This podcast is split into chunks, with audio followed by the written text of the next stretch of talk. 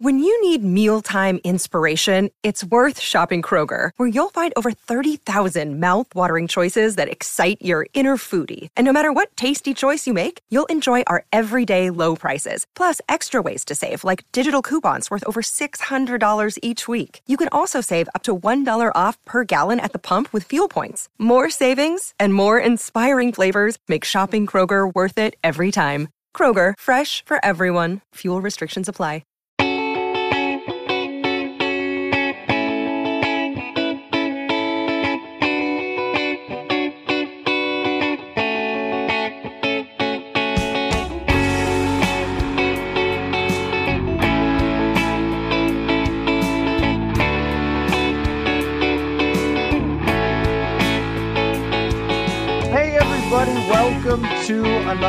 Episode of Purple Insider. Matthew Coller here. Let me get my settings right. And look who it is. Paul Hodowanic returns to the show. And now, Paul, you're working for PGA Tour.com, so you're covering golf. So. I just figured, well, you know, you're not going to be on the show anymore because you're covering golf. And then I get a text while I'm in Chicago covering one of the ugliest games I've ever seen in my entire life and you said you got takes and i said let's go. Why don't you return to the show? It is great to have you back. I love seeing your success. And i also love your twitter humble brag which is a picture of you walking next to rory mcilroy covering the pga tour which is very cool. So how you been paul? What's going on buddy? I'm great. I'm great matt. Yep down in florida which we're finally getting the weather where like when everyone says oh florida's great it's like we're finally hitting it. Like i looked at my weather app today and it's 10 days straight of between 75 and 80 degrees. So I am loving life down here, been traveling a ton, but finally get to soak in some of the Florida sun. So excited. And I think, you know, not having to cover the Vikings every single day and follow every single storyline has rejuvenated me a little bit. So I'm excited to go. I have some takes that have been just bottled up for weeks on end, and I'm excited to get them out there in the world. So here's my only beef with you living in Florida, which is well, Eastern time for one. I yeah, just no, hate and despise Eastern time. It's terrible. It's terrible. I, I you know, you'd be surprised. You'd be surprised how bad it is. Like that 12 to 1 period. I'm so used to football starting at noon. And that that 60 minutes might as well be like four hours. I'm just waiting and waiting and waiting. I'm just literally week one, I was pacing around my apartment. I just didn't know what I was doing. Like I was like, where is the football? It's the worst. Not only that, but also like college football, Pac 12 after dark, while we still have it for another year, is I mean, it's impossible if you're in Eastern time. That even in Central time, it could go to one or two in the morning. Uh, but Eastern time is ridiculous. Games start at like 11 o'clock. The NBA finals, if you like that, ends up starting at, at like 9 30. Who needs that in their life? Not you. But here's the real reason because the last time we played golf, so for the entire time I've known you, you and I were the same exact golfer where we have a, a lot of really good holes and then uh oh type of holes. Like Vikings 2018 versus the Bills holes. But then the last time we played, you're you're stringing them together. I'm like, what the hell is going on? I thought we were the same golfer. Where's the double bogey? What where's where's the sand trap to sand trap? And it's because you live in Florida. And so now you're playing golf all the time, and it's completely unfair. So I, uh, I, I think it's an unfair advantage, and I get to handicap the next time we play. But you, no, you have turned into a very like solid and consistent golfer, and and I and I'm proud of you. I, I love to see it. Yeah, that photo of me and Rory, he's just actually giving me swing tips. That's just me mm-hmm. bugging him for swing tips, so that yeah, if if I couldn't get better down in Florida with the people I have access to, then like what am I doing? So I think if if it, if I wasn't getting better, that's that's when it'd be an issue. Yeah, no, that's true. Uh, I watch slow motion Rory on YouTube and try to figure it out. But here's here's just my golf story, and then we'll get into the football talk, of course, and why you wanted to be here. But uh, every summer, I try to work on something. I like say, all right, I'm gonna focus on putting. You know, I'm decent at putting, or I'm going to get better at chipping, and I and I bought a little chipper thing, or I'm this summer is like, all right, I'm going to get the drive consistent because I can really crush it, but you know sometimes it goes all over the place. And by the end of the summer, I had to break the whole thing down. I think when we played, I was still looking a little gnarly. By the end of the summer, 18 holes, hit every fairway with the drives, was absolutely crushing it.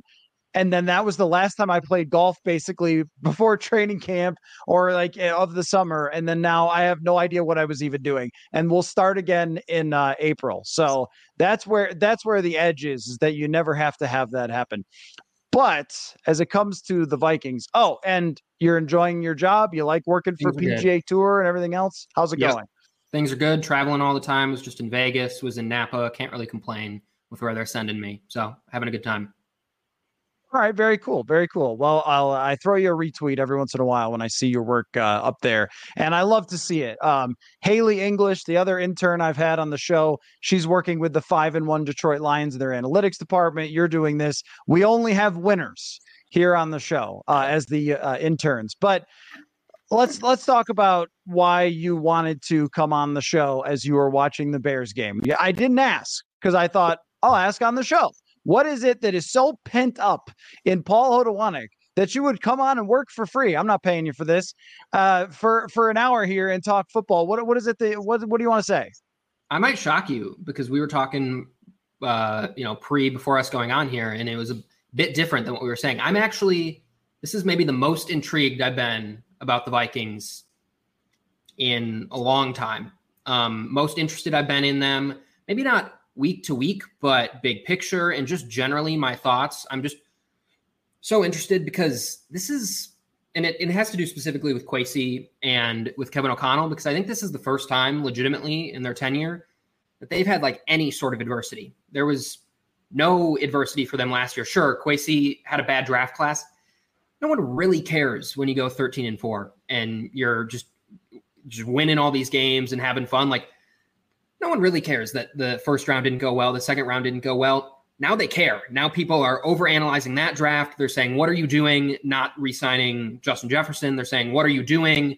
Why does Kirk Cousins have a no trade clause in his contract? Suddenly the heat is turned up. And I think similarly for Kevin O'Connell, we're having questions about like what's going on with the rhythm of the offense? Like, why is that not, why are you not figuring that out? Why do you have all these weapons, yet your offense is still somewhat middling? Why haven't you quite figured out if you're the offensive mastermind, why is this thing not just humming and humming? And even if you lose Jefferson, you have a first round pick in Jordan Addison, you have a highly paid tight end in TJ Hockenson, you have an offensive line that's actually starting to play well. Like, where is the production?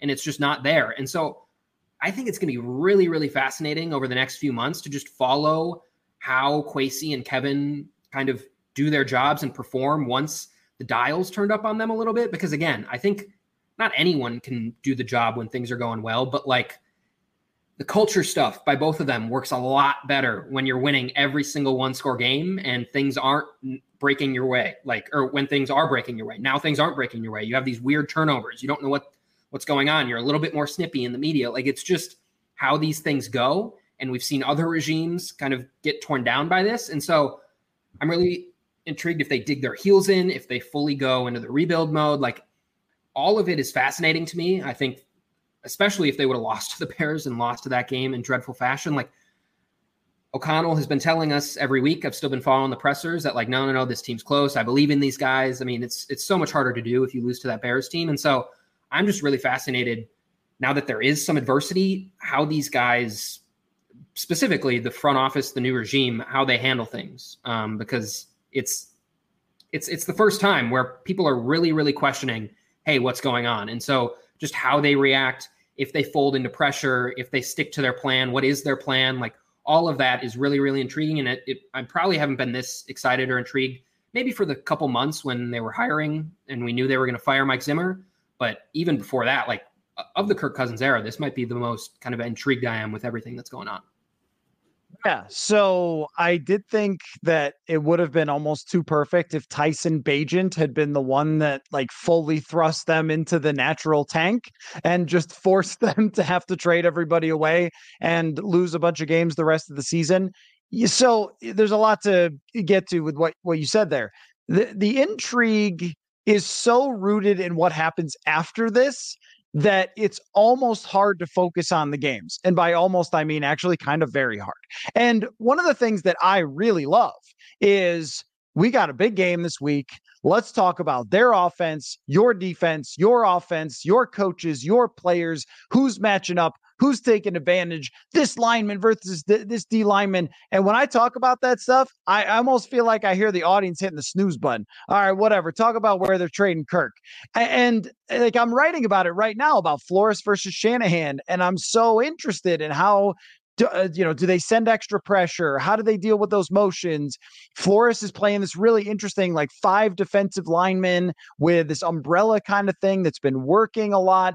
And yet again, I was like, who cares? Talk about like if Jefferson's going to sign or does he want to be traded or talk about, you know, what's coming next. And there's a part of me that wants to simulate the season and just give me the record. Let's go right to March. Simulate the Super Bowl. Don't care who wins. Let's get to March. Are they moving on from Kirk? Are they drafted a quarterback?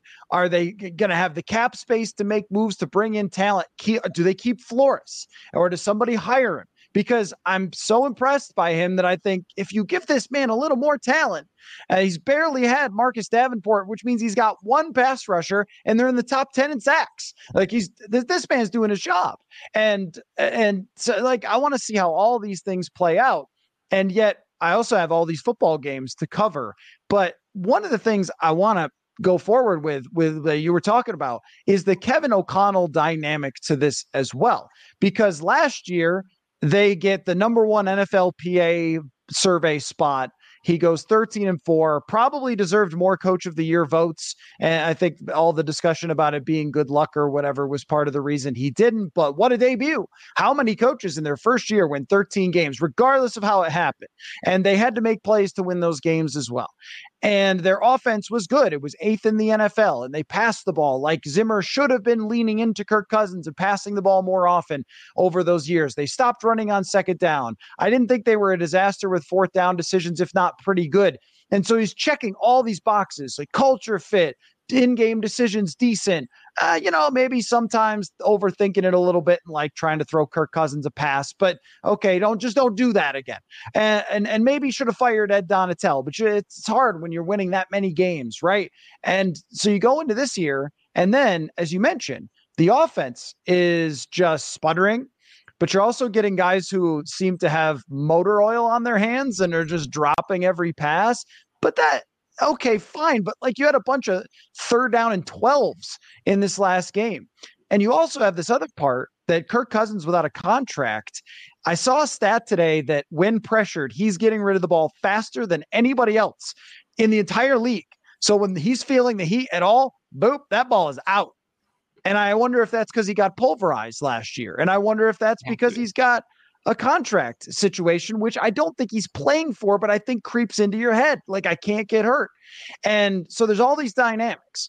And then there's these insiders and, and, and like Jay Glazer and Jason La Canfora who are trying to hint that they might bring him back, which seems like it's almost no chance unless they beat the 49ers and the Packers and they roll the second half of the season and go into the playoffs and with you know an incredible run like Case Keenum made or something in in uh, 2017. So the interesting part for me, Paul, is how everything that happens, sort of every action has a reaction toward what it's going to mean for the future, including every win you watch on tankathon.com, your draft status goes down. That is the intrigue to this team, much more than the game to game type stuff.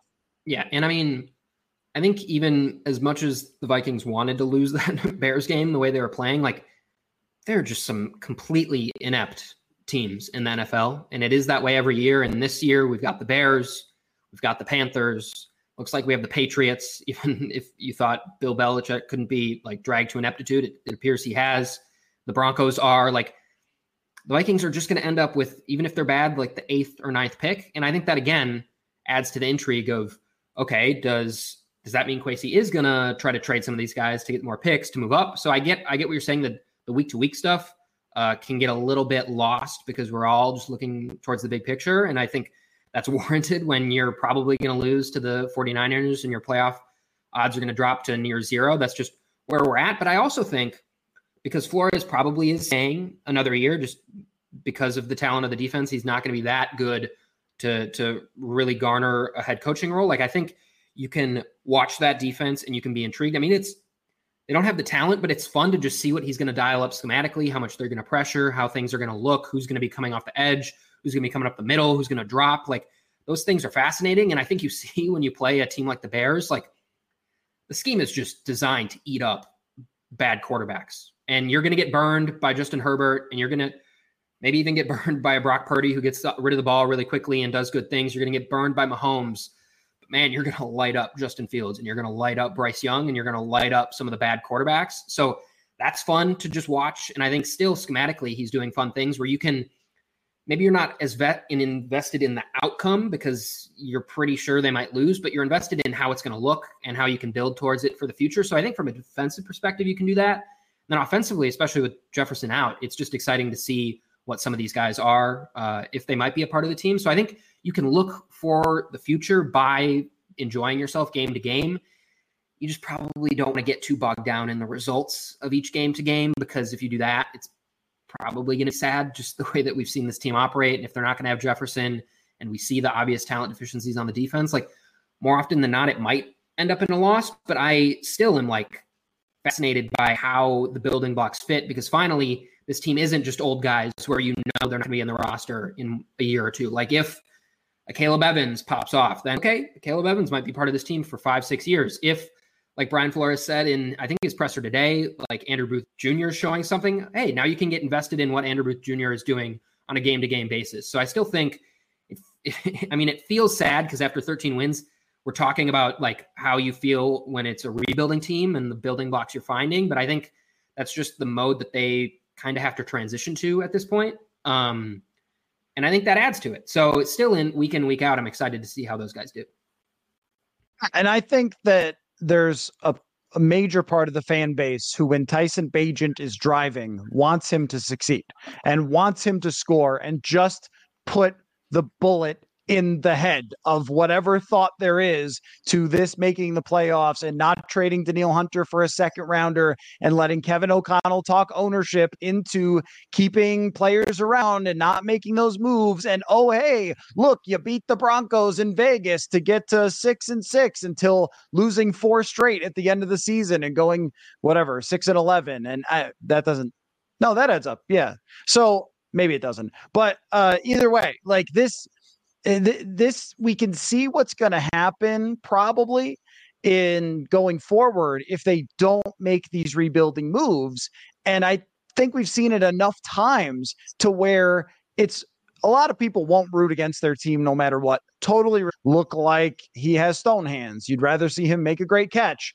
Uh, but a lot of it ties back into the quarterback. And something you said to me before we went on was you said that uh, I seem relatively positive about the direction of the overall team, even though they uh, have not put the competitive and competitive rebuild so far this year, unless you count wins against Carolina and Chicago, which not in the way that they did them, I don't. But the reason is because of the quarterback situation. And this is what I mean about simulating the season is we're going to sit here and and, and on pins and needles wondering as Kirk Cousins inevitably in November lights up some bad defenses and has big games, gets Jefferson back, and ends up with 4,700 yards, 32 touchdowns, eight interceptions, and 106 quarterback rating or something. If that ends up being the case, and of course they miss the playoffs and go 7 and 10, if that ends up being the case, you are going to be very nervous that they're going to say, All right, Kirk, you played great why don't you come back at 42 million a year and we'll just draft the next pass rusher that's going to replace Danielle? And hey, Brian Flores says all he needs is a nose tackle. And if we just get that right guard situation figured out, and you are if that if they do that, this is the biggest fear I think of most fans is you are dooming yourselves to repeat history again with the same quarterback in the same situation. And yet you, we're going to sit here and watch all these games play out, wondering with each week, what does this say about Kirk Cousins? And I, I I've been looking with my radar antenna up each week about Kevin O'Connell and his statements about Kirk Cousins and does not he does not seem to be showing any cards if they want to move on from him or if they want to keep him.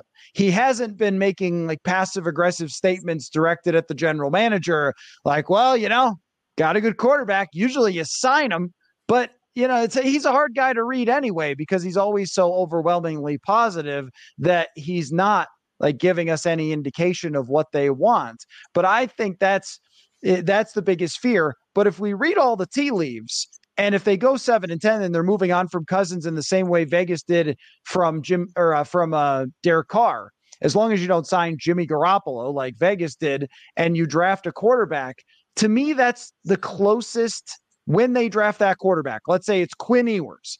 When they pick him, that'll be the closest they've been to the Super Bowl since they walked off the field in Philadelphia. And that's why it's exciting because at no point in the Kirk Cousins era were they ever close to winning a Super Bowl? And you could talk about whose fault that is his, Rick Spielman's, whether they overpaid this guy or whether they missed a draft pick on that guy or whatever.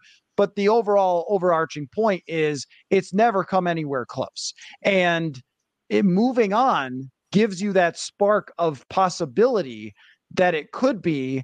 And you also wonder if some of these guys who look like they're sort of underachieving from the receiver standpoint are underachieving in part because Cousins is not making plays and is not taking the hits he was last year to make those throws and what they can do for a future quarterback, which I think when you look at the offensive tackles, the receivers, Jefferson, there's a lot there. So that's why I think I've been more positive. If they had re signed Eric Kendricks, Adam Thielen, Dalvin Cook, I would have been like, I don't know what the point of doing Purple Insider is. Well, I'm going to take a sabbatical for a year. I'll wait for y'all on the other side because there's no reason to watch this season. But this has a lot more intrigue of all those things and a lot more possibility because of the way that they handled the whole roster and the quarterback situation. Yeah. And I think that's kind of gets me back to my original point about how they're going to handle some adversity because it feels like the way they kind of orchestrated this, if Kwesi planned this out two years in advance, is my first year, hey, we're going to have the same team. We're going to roll with Kirk, and I'm going to slowly shed the veteran contracts. And after two years, we're going to let him go and we're going to see what happens. And in my head right now, I'm just going to say, okay, ownership agreed, O'Connell agreed, Kwesi agreed. And so this year, plan went great last year. You got about as good as you could have done there, but everyone still kind of realizes, you know, it's probably time to move on. Like I think that's probably the best case for you. You had a really successful season. Everyone was happy. Your culture's built out. Ownership's happy. You're doing a great job. But everyone still kind of understands there's probably a cap ceiling on this. And so now you go into this year and you play it out. But now it's like, hey, I don't know if anyone expected us to be this bad. Was this, did ownership think we were going to be this bad? And so now it's, does it get unraveled anymore? Or like, does does the plan get walked back? Is it suddenly, hey, if we can from him anymore? Uh, do we need to keep Kirk to keep some level of stability because we just wading into the quarter rookie quarterback waters or the Jimmy Garoppolo waters tier of quarterback? Like that's a scary, scary proposition. And you know what's a lot safer? Kirk Cousins, who is gonna provide you a level of stability, even if it doesn't feel like it at the moment. That just so many, uh, to go back to the word we used earlier, inept franchises just don't have. And so that's where I'm intrigued. Like, are they going to stick to the plan that seems like it was pretty obvious given the way they constructed the roster, which was move on. We're going to tear it down a bit to the studs. We're going to keep our bookend tackles. We're going to keep Jefferson. We're going to move through with Addison and Hockenson, and we're going to create this offense, that offensive situation that's really, really good for either a cheap rookie or kind of a bridge quarterback for whoever the next guy is. Like, it's set up decently well for that. But now, does it get antsy because the because the heat's turned up on them a little bit because things aren't going well? So that's again why I think I'm a little bit intrigued of are they going to stick to the plan or are they going to is Kwesi going to start looking and say, "Hey, I only have a 4-year contract. Like I, I I can't be horrible in year 3 because then we're enter, entering extension time and suddenly I'm on the hot seat. Am I going to be the guy that gets to pick the way this team goes, the next direction?" So that's why I think it's just so fascinating the next few months. Folks, if you know me, then you understand how much I love going to sporting events. When I go to another city, what's the first thing I look for? Who else is playing when I'm going there to cover a game? And I'll tell you what I'm using now these days to buy those tickets is game time. Buying tickets to your favorite events should not be stressful, and game time is a fast and easy way to buy tickets for all sports, music, comedy, and theater near you. They have killer deals on last minute tickets and their best price guarantee so you can stop stressing over tickets and start getting excited for the fun that you're going going to have. They have flash deals, last minute tickets, and it's easy to find and buy tickets for every kind of event in your area. You get images of seats, lowest price guarantee, event cancellation protection, and so forth with Game Time. It is the place to be for last minute ticket deals and the fastest growing ticketing app in the country for a reason. Snag tickets without stress with Game Time. Download the Game Time app, create an account, use the code INSIDER for $20 off your first purchase. Terms apply. Again, create an account, redeem the code INSIDER for $20 off. Download Game Time today. Last minute tickets, lowest price, guaranteed. So uh, I've got some ad reads to do. I've got uh, a lot of great comments, though, I want to get to and get your reaction. Uh, originally, I had thought when Sage Rosenfels texted me about coming on at 8.30, he meant at night. He meant in the morning. So we recorded this morning. That will be on YouTube. It's already on the uh, iTunes if you want to listen to it there. So if you can hang around for a few more minutes, if you're not uh, busy, Paul, that would be great to, to get your reaction to some of these good comments as well. But first, want to tell you about Little Caesars and why you should make Little Caesars the official pizza sponsor of the NFL. Uh, and make it part of your game day. Order online during their Pizza Pizza pregame one hour before NFL games and get ready for some football and fun. Choose your favorite Little Caesars pizza or pick the toppings you crave. Either way, you win. And speaking of winning, everyone scores with convenient delivery or their in store pizza portal pickup. So grab some friends, enjoy a few slices during the tastiest hour before kickoff. Pizza Pizza. And also, got to tell you about prize picks. And before the end of the show, we'll do our prize picks for the week. I had a tough week last week, but I plan on bouncing back. All you do with prize picks, pick more or less on yardage totals or different stats. Sometimes it's field goals, sometimes it's touchdowns between two and six players, more or less. So if it's three and a half field goals, you go more or less. And if you hit it, then you win. Very, very simple way to play. Doesn't take uh, 24 hours uh, straight of grinding fantasy football podcasts or whatever to to play this game. Anybody can, and it doesn't cost that much. You can turn 10 bucks into 250 very quickly. And if you go to PrizePicks.com/purple and use the code purple, you get a first deposit match up to $100. That is PrizePicks.com/purple with the code purple daily fantasy sports made easy. So Hunter says, Paul, do you think the season is back on if they beat the 49ers? Don't worry, they won't. You never know. It's football. Uh, that's a good question. What do you think? Uh, I mean, the 49ers are a dang good football team. And if it doesn't feel fluky, uh, it, it feels kind of impossible for the Vikings to beat someone convincingly. Uh, we haven't really seen it over the last two years. But if they beat them convincingly. I think, especially inside that locker room, they're going to feel like it's right back on. You're three and four. Uh, you can sneak in like there aren't a ton of wild card teams just beating down the door in the NFC currently. Uh, could you slip into one of those? Maybe, but it, you would have to show something fantastic. And this is more how I'm interpreting how they would feel about it. Uh, for me, I, it's felt like the ship has sailed and it doesn't feel like they're going to beat the 49ers. But if they do it in a way that feels sustainable. They don't Brock Purdy doesn't get hurt or something like that, um, and they're just playing you know left-handed.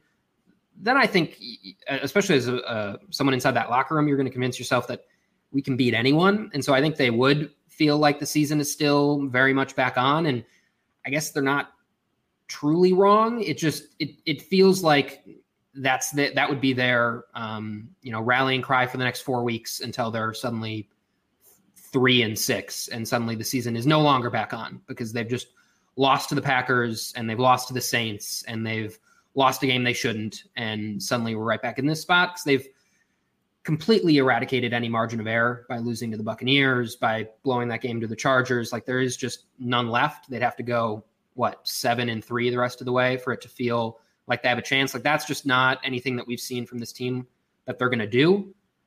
But if they beat the 49ers, they're certainly going to convince themselves of it. And I'm not going to tell them that they're wrong necessarily because that really has been the best team in the league so far this year. Um, and so you, you got to feel kind of good, I guess. But what does that get you?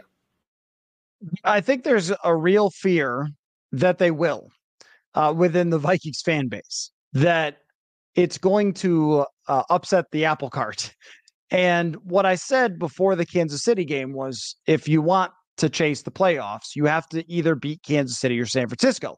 Well, they didn't beat Kansas City. So now you have to beat San Francisco in order to make this argument that you can make the playoffs. And if they beat San Francisco, then I will think that it's very realistic because the schedule opens up, even including Green Bay, where Jordan Love has looked competent at times and looked horrendous at times. And a lot of that's within the same game. And uh, throwing a bunch of blitzes at that guy, I think is going to work really well. They can beat Green Bay, they can go down to Lambeau and win that game. That's where it gets really interesting within the coaching staff and front office is if they go one and one in the next two weeks. And then you're having these big debates over we're three and five. We could get back in it. We just have to go, you know, six and three the rest of the way, and we're a good team, or or whatever it might be. And uh, the front office should look at it by the numbers and say you don't have much of a chance to make the playoffs, and you got a tank. But if they beat San Francisco, there's really no argument for the front office to tell the coaching staff and ownership that the season is over.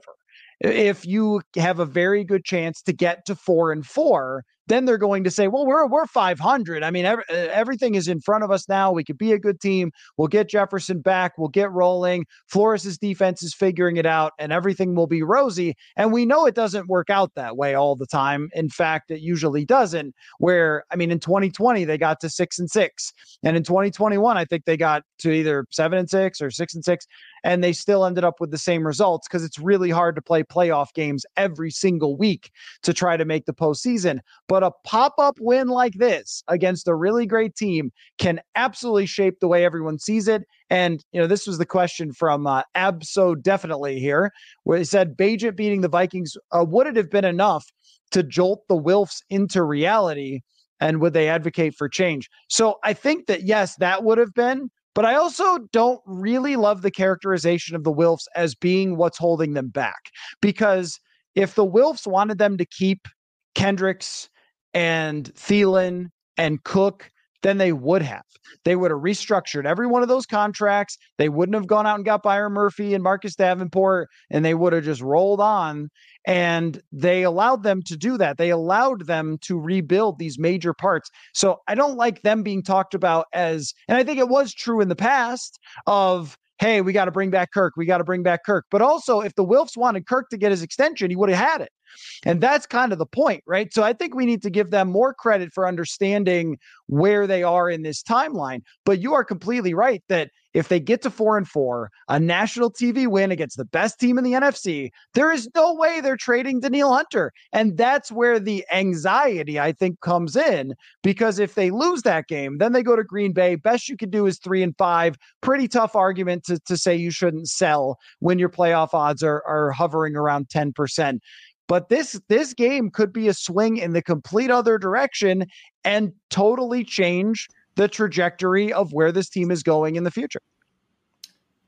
I I mean I I agree and I again it the sentiment coming out of it I think from analysts and fans is just how is it going to be how is it going to look if they win um, because I think we've seen in the Carolina game and the Chicago game it, they almost look worse in their wins than they have in some of their losses just the way that they've barely squeaked by these teams. And so beating the 49ers takes a really good offensive line performance, which especially in the interior, which this Vikings team has had a couple in the last couple weeks, but it's still very shoddy, I would say. So if that holds up, you feel good about that long term. It would need it would it would mean our defensive line, the Vikings, is playing really really well. Uh, it it would mean someone has to cover Brandon Aiyuk for long enough. Someone has to cover George Kittle. Like the recipe for how you beat this team just means you ball out. And again, I think that would be a positive sign both for kind of the how these guys feel about Kevin O'Connell and his leadership and his ability to get them to you know row in the right direction to steal a PJ Fleckism. Uh, so I think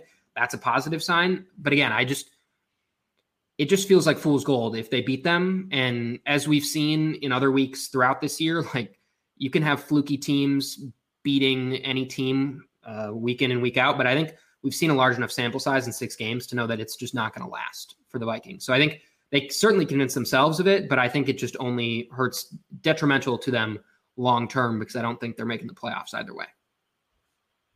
PJ says Paul has some serious juice right now. Love it. You know, it reminds me, Paul, the first time we did a podcast together, and it sounded like you were podcasting in a library. And I said, you know what?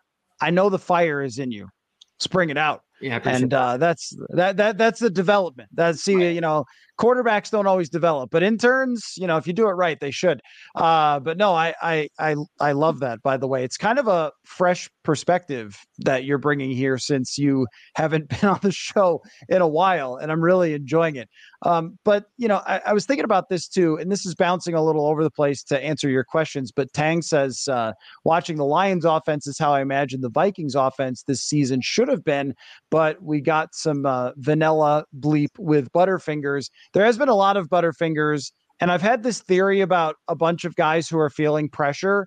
KJ Osborn to get his contract, TJ Hockenson to justify his contract, and I've and, and Alexander Mattison to justify being RB1 and just how like these guys are all kind of facing something similar and maybe that's part of why they've dropped the ball or maybe it's just random. I have no idea. Uh, but that's maybe a, a pot shot theory toward that. I have felt like the offense this year has been a sputtery mess. And eh, they run a little bit against the Chargers, but then the, you know that was it. And Hockenson isn't as open as he was last year. And so Jefferson is still marvelous, but the minute he goes out, nobody can get open and there's nothing there. Kirk is definitely getting rid of the ball anytime he smells another football player near him, which might be playing into this. But he's also made some great throws that have been dropped, had chances to win games that have been dropped. And as we tie all of this in, there is another conversation because part of my equation for, hey, this is why I think you should draft a quarterback, this will be great, and here's what you should do, is giving them Kevin O'Connell the guy's not being quite as open as I expected. And the offense being this sort of unevenness, you could definitely look at the quarterback. I have wondered if there's an offensive play caller element to this. I also think Jared Goff's better than Kirk and always has been. So there's that. I, I, I, don't know how to weigh Kevin O'Connell's role in what has happened here and the confidence to have in him going forward as they draft another quarterback if they do.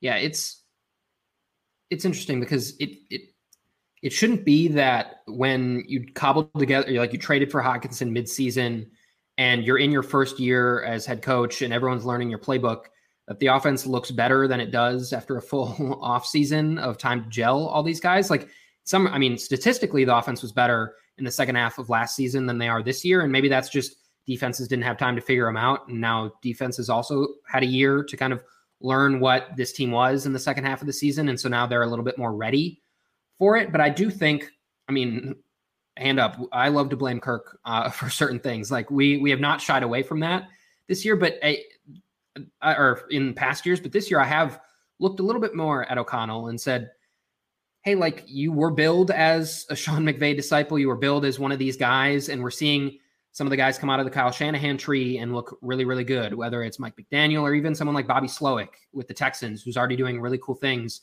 with CJ Stroud. And you see Sean McVay reinvent themselves without Cooper Kupp for a while, and they just find they pluck Puka Nacua out of the draft, and suddenly he's just this superstar that it seems like Sean McVay had a hand in turning him into.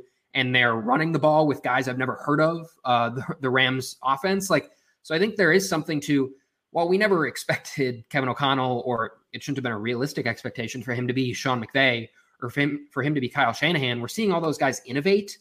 And I can't say the first word that comes to mind when I think of what we've seen from this offense is innovation. It feels like get the ball to Justin Jefferson, which isn't a bad plan. Like, hey, I'm not going to deny that. Like, anyway, you don't have to gimmick it up if Justin Jefferson's just going to get wide open.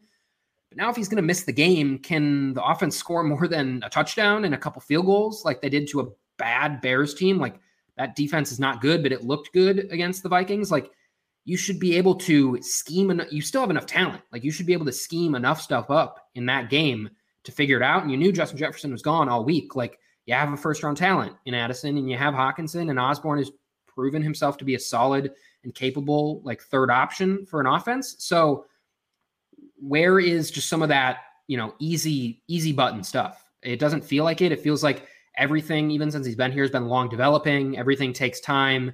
Everything takes multiple progressions. Like, and and it just feels like we could be pressing the easy button a little bit more, and the running game should be a little bit better if the offensive line is getting a little bit better, and it has been in recent weeks, but it hasn't been anywhere near explosive, and some of that is the talent you have. But I just I think there is a little bit more juice to be squeezed out of this offense that maybe is just not happening. And whether you want to put that on Kirk, whether you want to put that on Kevin O'Connell is up to you. But I think more so than I have in the past, I'm willing to open that discussion up to say, hey, what is Kevin O'Connell doing to really, really help this offense? Um, and I, I, I think we like him as a head coach and as a leader, but it just feels like there should be a little bit more success coming from this offense.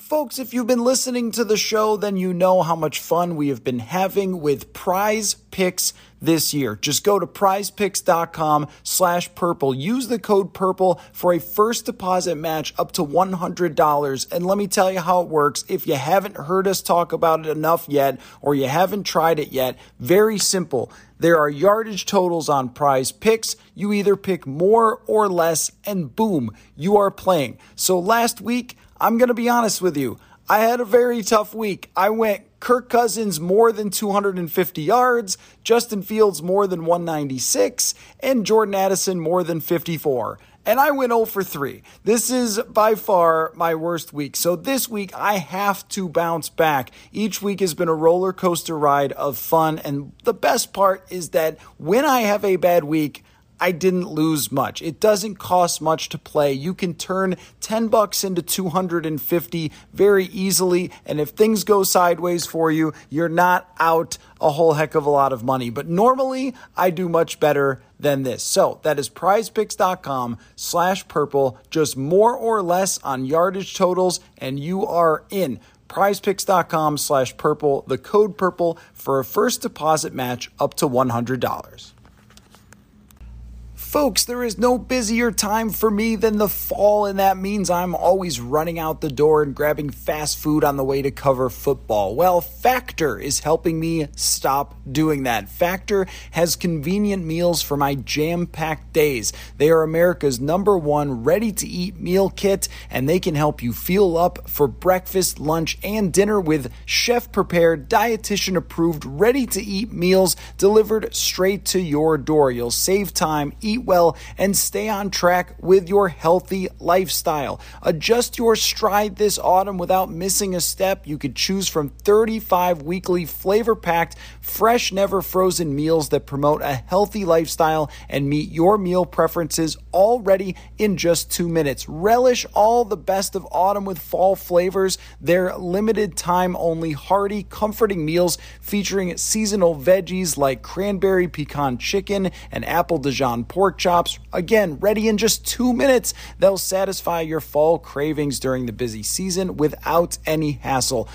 Try their dietitian approved calorie smart meals around or less than 550 calories per serving or protein plus meals with 30 grams of protein or more per serving. Head to factormeals.com slash purple50 and use the code purple50 to get 50% off. That is code purple50 at factormeals.com slash purple50 to get 50% off. Yeah, and so I, in one way, I get it because you want Justin Jefferson running double moves down the field. You want him, whatever the hardest route in the world is, give it to Justin Jefferson because he'll pull it off. Each week when I watch the film, I go back and grab one or two where I'm just like, sweet Moses. I like this, this guy is just unreal. And he could get open against anybody. And if he's not open, he still catches the ball. And then you take him out of the equation. You go, all right, who's Jefferson? You can't just scrap your offense. So now it's Osborn. Now it's Addison. They double team Addison on a third down. Now it's Powell.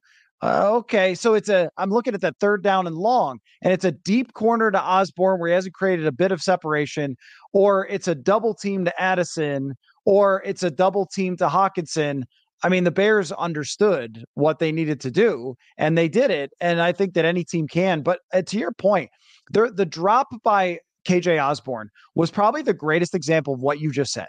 So on this play, and I, I expect everyone in this room to have memorized every play from the Bears game and not wash it out of your memory because it was so exciting and memorable. But I'll just describe the drop for you.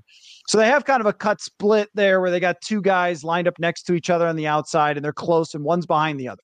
So they run this kind of cool off the line of scrimmage thing and Osborne breaks to the outside and it's like a like a mini corner route. I don't know what they call the route, but he breaks to the outside and Kirk drops an absolute dime that is in the only place where his receiver can catch it. Beautiful throw. I mean, this is as accurate as you can get in football.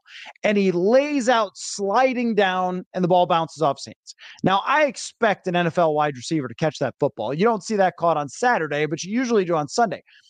But that takes an elite throw and a sliding catch and we're going, oh, come on, Osborn, you stink. It's like, okay, well, but let's just point out that KJ Osborn has always been a catch and run guy.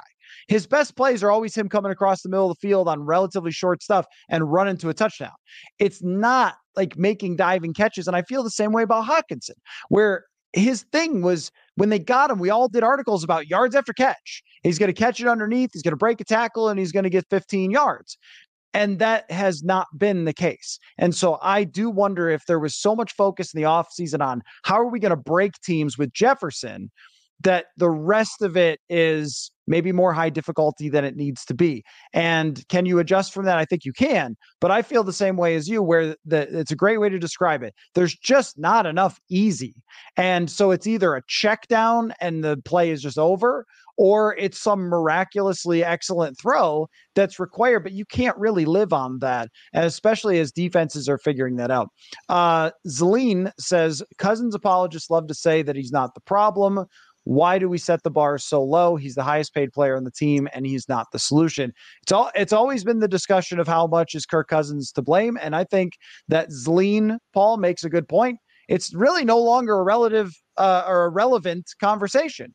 It's really just it hasn't worked. So why would you keep doing it? And that's not to say he's not good enough to win, but you've never been able to build a team good enough. And the years have run out of where you can do that even at a halfway it's it's, it's not been a great price but a halfway decent price and in his prime his prime is is gone now so i think it doesn't even matter how much we blame him at this point for all the things that have happened it's really about just the logic of not investing that money for that player Matt, you know how happy I am to not have to do the Kirk Cousins uh, argument all the time. Like whether you're a Kirk Cousins guy or you want him off the team, everyone in that argument can agree they're sick of having that argument. The Cousins, the people that ride for Cousins are tired of telling everyone how great he is, and everyone that doesn't think he's great is tired of dealing with those people and going back and forth. So for me to not have to do that conversation every single day feels good. I think where I'm at at this point is I'm kind of moving on to we know Cousins is a known quality at this point. So how can we evaluate the things around Cousins to get an accurate assessment of hey, how is the interior offensive line playing? How is Jordan Addison developing? How is TJ Hockenson playing? And I think you hear this phrase kind of being thrown out for rebuilding teams. Like you just want competency at quarterback so you can evaluate the other positions around quarterback. And that's kind of where I'm at with Kirk. Like we can spin ourselves in like circles trying to decide if there's more left in Cousins and if we can eke a little bit more out of him, if the reason he's only won a couple playoff games is on him or it's on his contract or it's on the defense or it's everything around him. But I've just kind of moved on to he is who he is. I know who he is. At least I feel good about what he is. And so I'm going to see how all these other guys are playing and how this works around him. And so, yeah, I think Kirk Cousins clearly hasn't been the solution. I think you come back to 2017 and you come off that 13 win season and you tell anyone that you're only making the playoffs twice, like or you're or only going to win like a playoff game or two, like no one signs up for that, no matter what side of the Cousins debate you fall on. And you can say that's Kirk Cousins' fault. You can say it's the the general manager's fault. You can say it's the defensive coordinator's fault for all that. But regardless, it seems like this era of Cousins is coming to an end, and it was not successful. And that's just undebatable by anyone. And so in my eyes at least, you might as well try something new because this didn't work. And whether it's, again, con- consistently failing to put a team around him or whether it's his fault, it just doesn't feel like it's going to be solved by this team, by this organization in any time frame that makes sense for Cousins' career or the talent around the Vikings. So let's just figure something else out and see what else you have. That's where I net out. And I think too, and this is why I still feel, regardless of what any of the NFL insiders say, that this is still this train is still headed toward first round pick or another quarterback becoming a free agent or available and so forth. And and they sign them, whether it's Kyler Murray in a trade or whatever, uh, is because if you bring back Cousins and make the argument that you just need a nose tackle, then you are just Rick Spielman. And they tried that and that didn't work. So why do that same thing again. Uh, I have to, I'm becoming better at self promoting my book, Paul. So I'm going to throw a couple of uh, things on the screen. Paul's got it, and I didn't even give it to him for free. So that shows he cares. Uh, I, w- I would have, though, didn't I? Oh, no, I did give it to you for free. I signed it. That's right.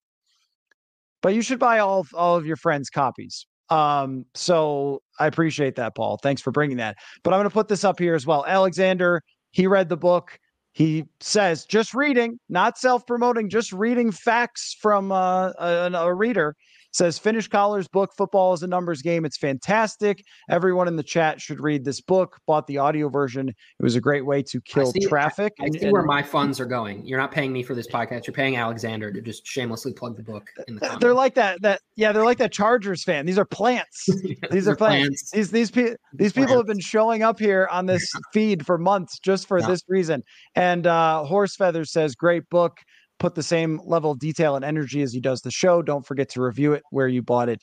Thank you so much, guys. I appreciate that. And the self promotion tour is far from over when it comes to uh, there's Christmas time coming, folks. Um, but uh, let me scroll down here. We've got other things uh, to talk about as well. But uh, do you think? Um, so we talked about Kevin O'Connell, the offense, and and so forth, and whether that's going to go in a good direction or not. But do you think that there should be more, or like, let me tell you a quick story that I was thinking about today. Doug Pederson in 2020 did the right thing. Okay, he tanked the last game of the season for a better draft pick, and he lost the locker room. So this is a very important thing when it comes to talking about the the trading Kirk conversation. But do you think the results by the end of the season, this season, are important to Kevin O'Connell for how the group that's going to be here, particularly Jefferson, but he's not the only one. He's got two offensive tackles who are stars. He's got a lot of young players on this team. How they feel about his competency, their results. So if they fight to the very end and they miss the playoffs by a game versus they lose to San Francisco. They trade Danielle Hunter. They never pressure a quarterback ever again, and they end up going five and twelve. To us, that doesn't make a difference. Do you think it does, or do you think that every year is just so much its own thing that who cares? I think there's something to it, and I think this is when when you're Kwesi, you kind of have to feel okay being the bad guy, and you have to like feel okay taking the punches because I think as your head coach, as we know, like these most guys in the league are in and out in a year, in two years. Like they need to capitalize on the chance that they have and play well. And I think it's Kevin O'Connell's job to kind of stick up for them and fight for them. And so I think it's just while we may agree on the outside, it's Doug Pederson did the right thing. It's just so hard when you're when you have that job to tell that a locker room of guys that is getting there every day to work their butts off. Like that we're going to kind of take a back seat. Like you just can't do that. And so I think if he's pushing them hard and they and he's still saying the right things in the media, which I think he's going to do, and he says all the right things to them, and they still go five and twelve, like I think that's no skin off Kevin O'Connell's back. It didn't work. And if the players want to get mad at Kwesi, they can get mad at Kwesi, and Kwesi just kind of takes it at that point. Like I think it's kind of like your like levels of boss, like you, you know, like the really high up boss, like you can kind of hate, but if your your your superior right above you is kind of like you enjoy them, like they you can just always kind of deflect all the bullets up to the higher higher management guy. And I think that's just generally what this team has to do. And I think it's just kind of the way it goes. And so I think people are worried about tension between Kwesi and Kevin. I think any like situation is going to have a little bit of tension just in the way that they look at things short term and long term. Like I'm not really worried about if it feels like those guys are a little icy. I think it's just kind of the nature of the job. And I think when you get Kevin O'Connell outside of a season and you talk to him, like I think Kwesi can reasonably tell him, and I think they can kind of get through any arguments they they have during the season. But during the season, I just don't expect, especially with so much of it left, for Kevin O'Connell to concede that this season's over. Like he's going to push it to the brink, and I think that's where the players want him to be. Uh, they don't care about Caleb Williams or Drake Maye. Uh, maybe Justin Jefferson does, but most of those other guys aren't going to be around to see it. Kirk Cousins certainly isn't going to be around to see it. Uh, uh, and so they just want to win this game. Like you see them how happy they are to beat the Bears, and they're excited about that game. Uh, you know that it's just what they want to do. They want to be successful game in and game out. So I don't really have a problem with that. I think it's just the tightrope that kind of Kwesi has to walk with Kevin O'Connell, and I think I see no way that O'Connell gives this season up in any respect. And I think if that still results in not much success, I don't I don't think that affects him much in that locker room. I think that the players can all look at themselves in that case. And the only guys whose opinion really matters is Justin Jefferson. And if he and O'Connell are on the same page, then everything will fall into place after that. It doesn't matter what Ivan Pace Jr. thinks. Like he just has to do his job. It honestly doesn't matter what Jordan Addison, like you're not losing Jordan Addison, young players like that um, you know, I don't think they're going to just give up on the coach. But when you lose, people start pointing fingers. And this is where the one thing I, I think that in an ideal world, you'd have Kwesi and Kevin O'Connell on the same page.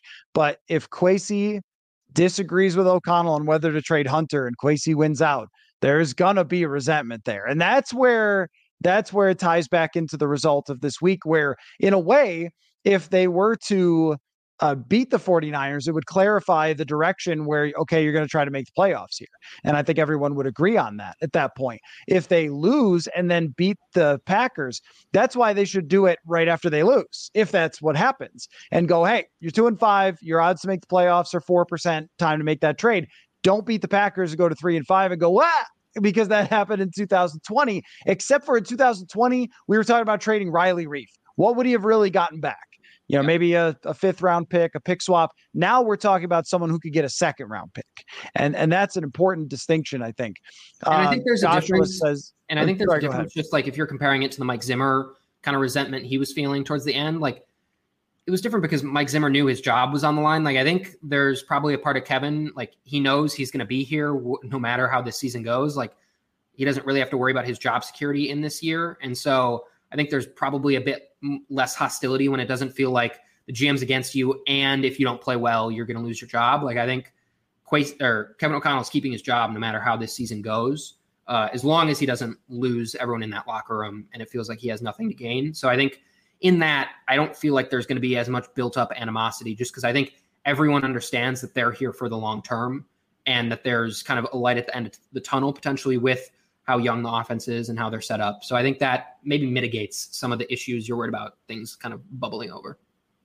Mm, people are mad at the mention of Kyler Murray. Mm, well, hey, I just want you to go back and look at the 2021 season. I just, I just want to, I just want to say that, like, that's, uh, that's a pretty good quarterback play there. Also, if you say you read the book, I will put it on the screen. So, Jamie, thank you for reading the book, and Joshua, thank thank Your you very much for doing it. Your it's, coming soon. It's yeah, no, it's uh, it is really wonderful uh, to have people ha- read it and enjoy it, and I really appreciate that. Uh, Joshua also says Vikings need to grow up, trade any assets that likely won't be back next season for draft picks, and then trade up to get your guy. Let the chips fall where they may. Totally agree. And uh, there's a lot of politics involved along the way, and that's why it's always harder than we think it is. Um, so I want to not forget to include our prize picks, my prize picks. I didn't ask you for any prize picks, mm-hmm. but I'll tell you for this week what I'm picking. I am going with TJ Hockenson to have a bounce back game, more than 57.5 yards TJ Hockenson has had a rough go of it, but I think that the defense of San Francisco will make life extremely hard on the outside wide receivers and that TJ Hockenson will be relied upon a lot. I am going also a bounce back game for Geno Smith, who was miserable last week. They're playing Arizona more than 253.5 passing yards. And Stefon Diggs is going to go bananas against New England. I'm going more than 85 point or 89.5 yards. So there are my prize picks for the year. All right. Well, we'll we'll just end it on this, Paul. We need some sort of meter. I couldn't think of a pie chart, sure. but maybe just maybe just a meter. Where are you in the blue to yellow to orange to red on confidence this this works like that it that it falls into place like the Eagles getting Hurts and building this behemoth roster or Detroit building their roster into whoever based on what you've seen from their leadership, their decisions and so forth. The blue is fire everyone. The red is your Howie Roseman and bring us a trip to the Super Bowl. How confident are you? I think anticlimactically, climactically, I'm right in the middle. Um, I think a lot of people perfect for the Vikings, I'm sorry, as the Vikings would be, right in the middle. Right. Yeah. No, I think. I mean, I see in the comments people are upset about Kwesi, and I understand it to an extent. Like some of the biggest decisions that have been made, they haven't signed Justin Jefferson, which is still just abominable to me. You got to sign him. I don't like he's only going to get more expensive, and so I I know you have the franchise tag and you can keep him here, but you got to do that. And there are certain things that I'm like, why did that happen? But I also want to say it's only been a year and a half, and you just, as with draft picks, what do we say? We try to give them two, three years at least. Like at least let the general manager have two years to fully bake through his ideas. You can not like the process of how things are going, but just feels very, very much reactive to after a season, a season and a half to immediately make your mind up. Um, I'm not I'm not going to say it's not going to end that way for me, and I'm not going to end up feeling like that. But right now, I'm just not able to get there, and so I don't have the same pessimism that uh, the Vikings just don't have the right guy in charge. That means whatever next phase of this just isn't going to go well. Uh, I think enough smart people recommended him, and he was interviewed by many different people. And by the way, the other people that they wanted to get, Ryan Poles, things aren't going well in Chicago. Joe Schoen with the Bills or with the Giants, things aren't exactly going well there. So if you want to stack them up to the options that they could have signed, things aren't going, it's not paradise over in all the other spots. Grass is always greener. Uh, so I think I'm right in the middle. I think with Justin Jefferson and the offensive line that and everything that you've built, you have this ready made if you can pull off that quarterback. And I think if you can be selectively aggressive in the draft, if you can trade up and kind of put all your eggs in a basket and go for it, I think it can work. Uh, and I think we've seen with the best teams, at some point, you just got to go do that. You got to push the chips in.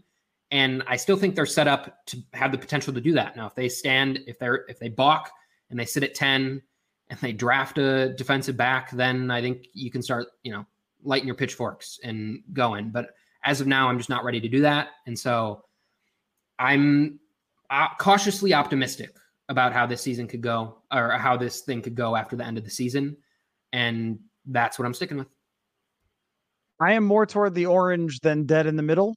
I think they did a lot of things to help themselves in the future with the cap. And if they lose against San Francisco and the rest of the season goes the way it could go, they'll be in the middle with the draft where you can potentially trade up or have a pick of quarterbacks if if they fall um, into the lower middle where we've seen, you know, Patrick Mahomes, and I don't mean like real low, but Patrick Mahomes, Josh Allen, Justin Herbert, Tua, these were not number one overall picks. And so that always becomes a possibility. Uh, Tang says Detroit was able to build their roster because of many years of suck, and they had a lot of first round picks.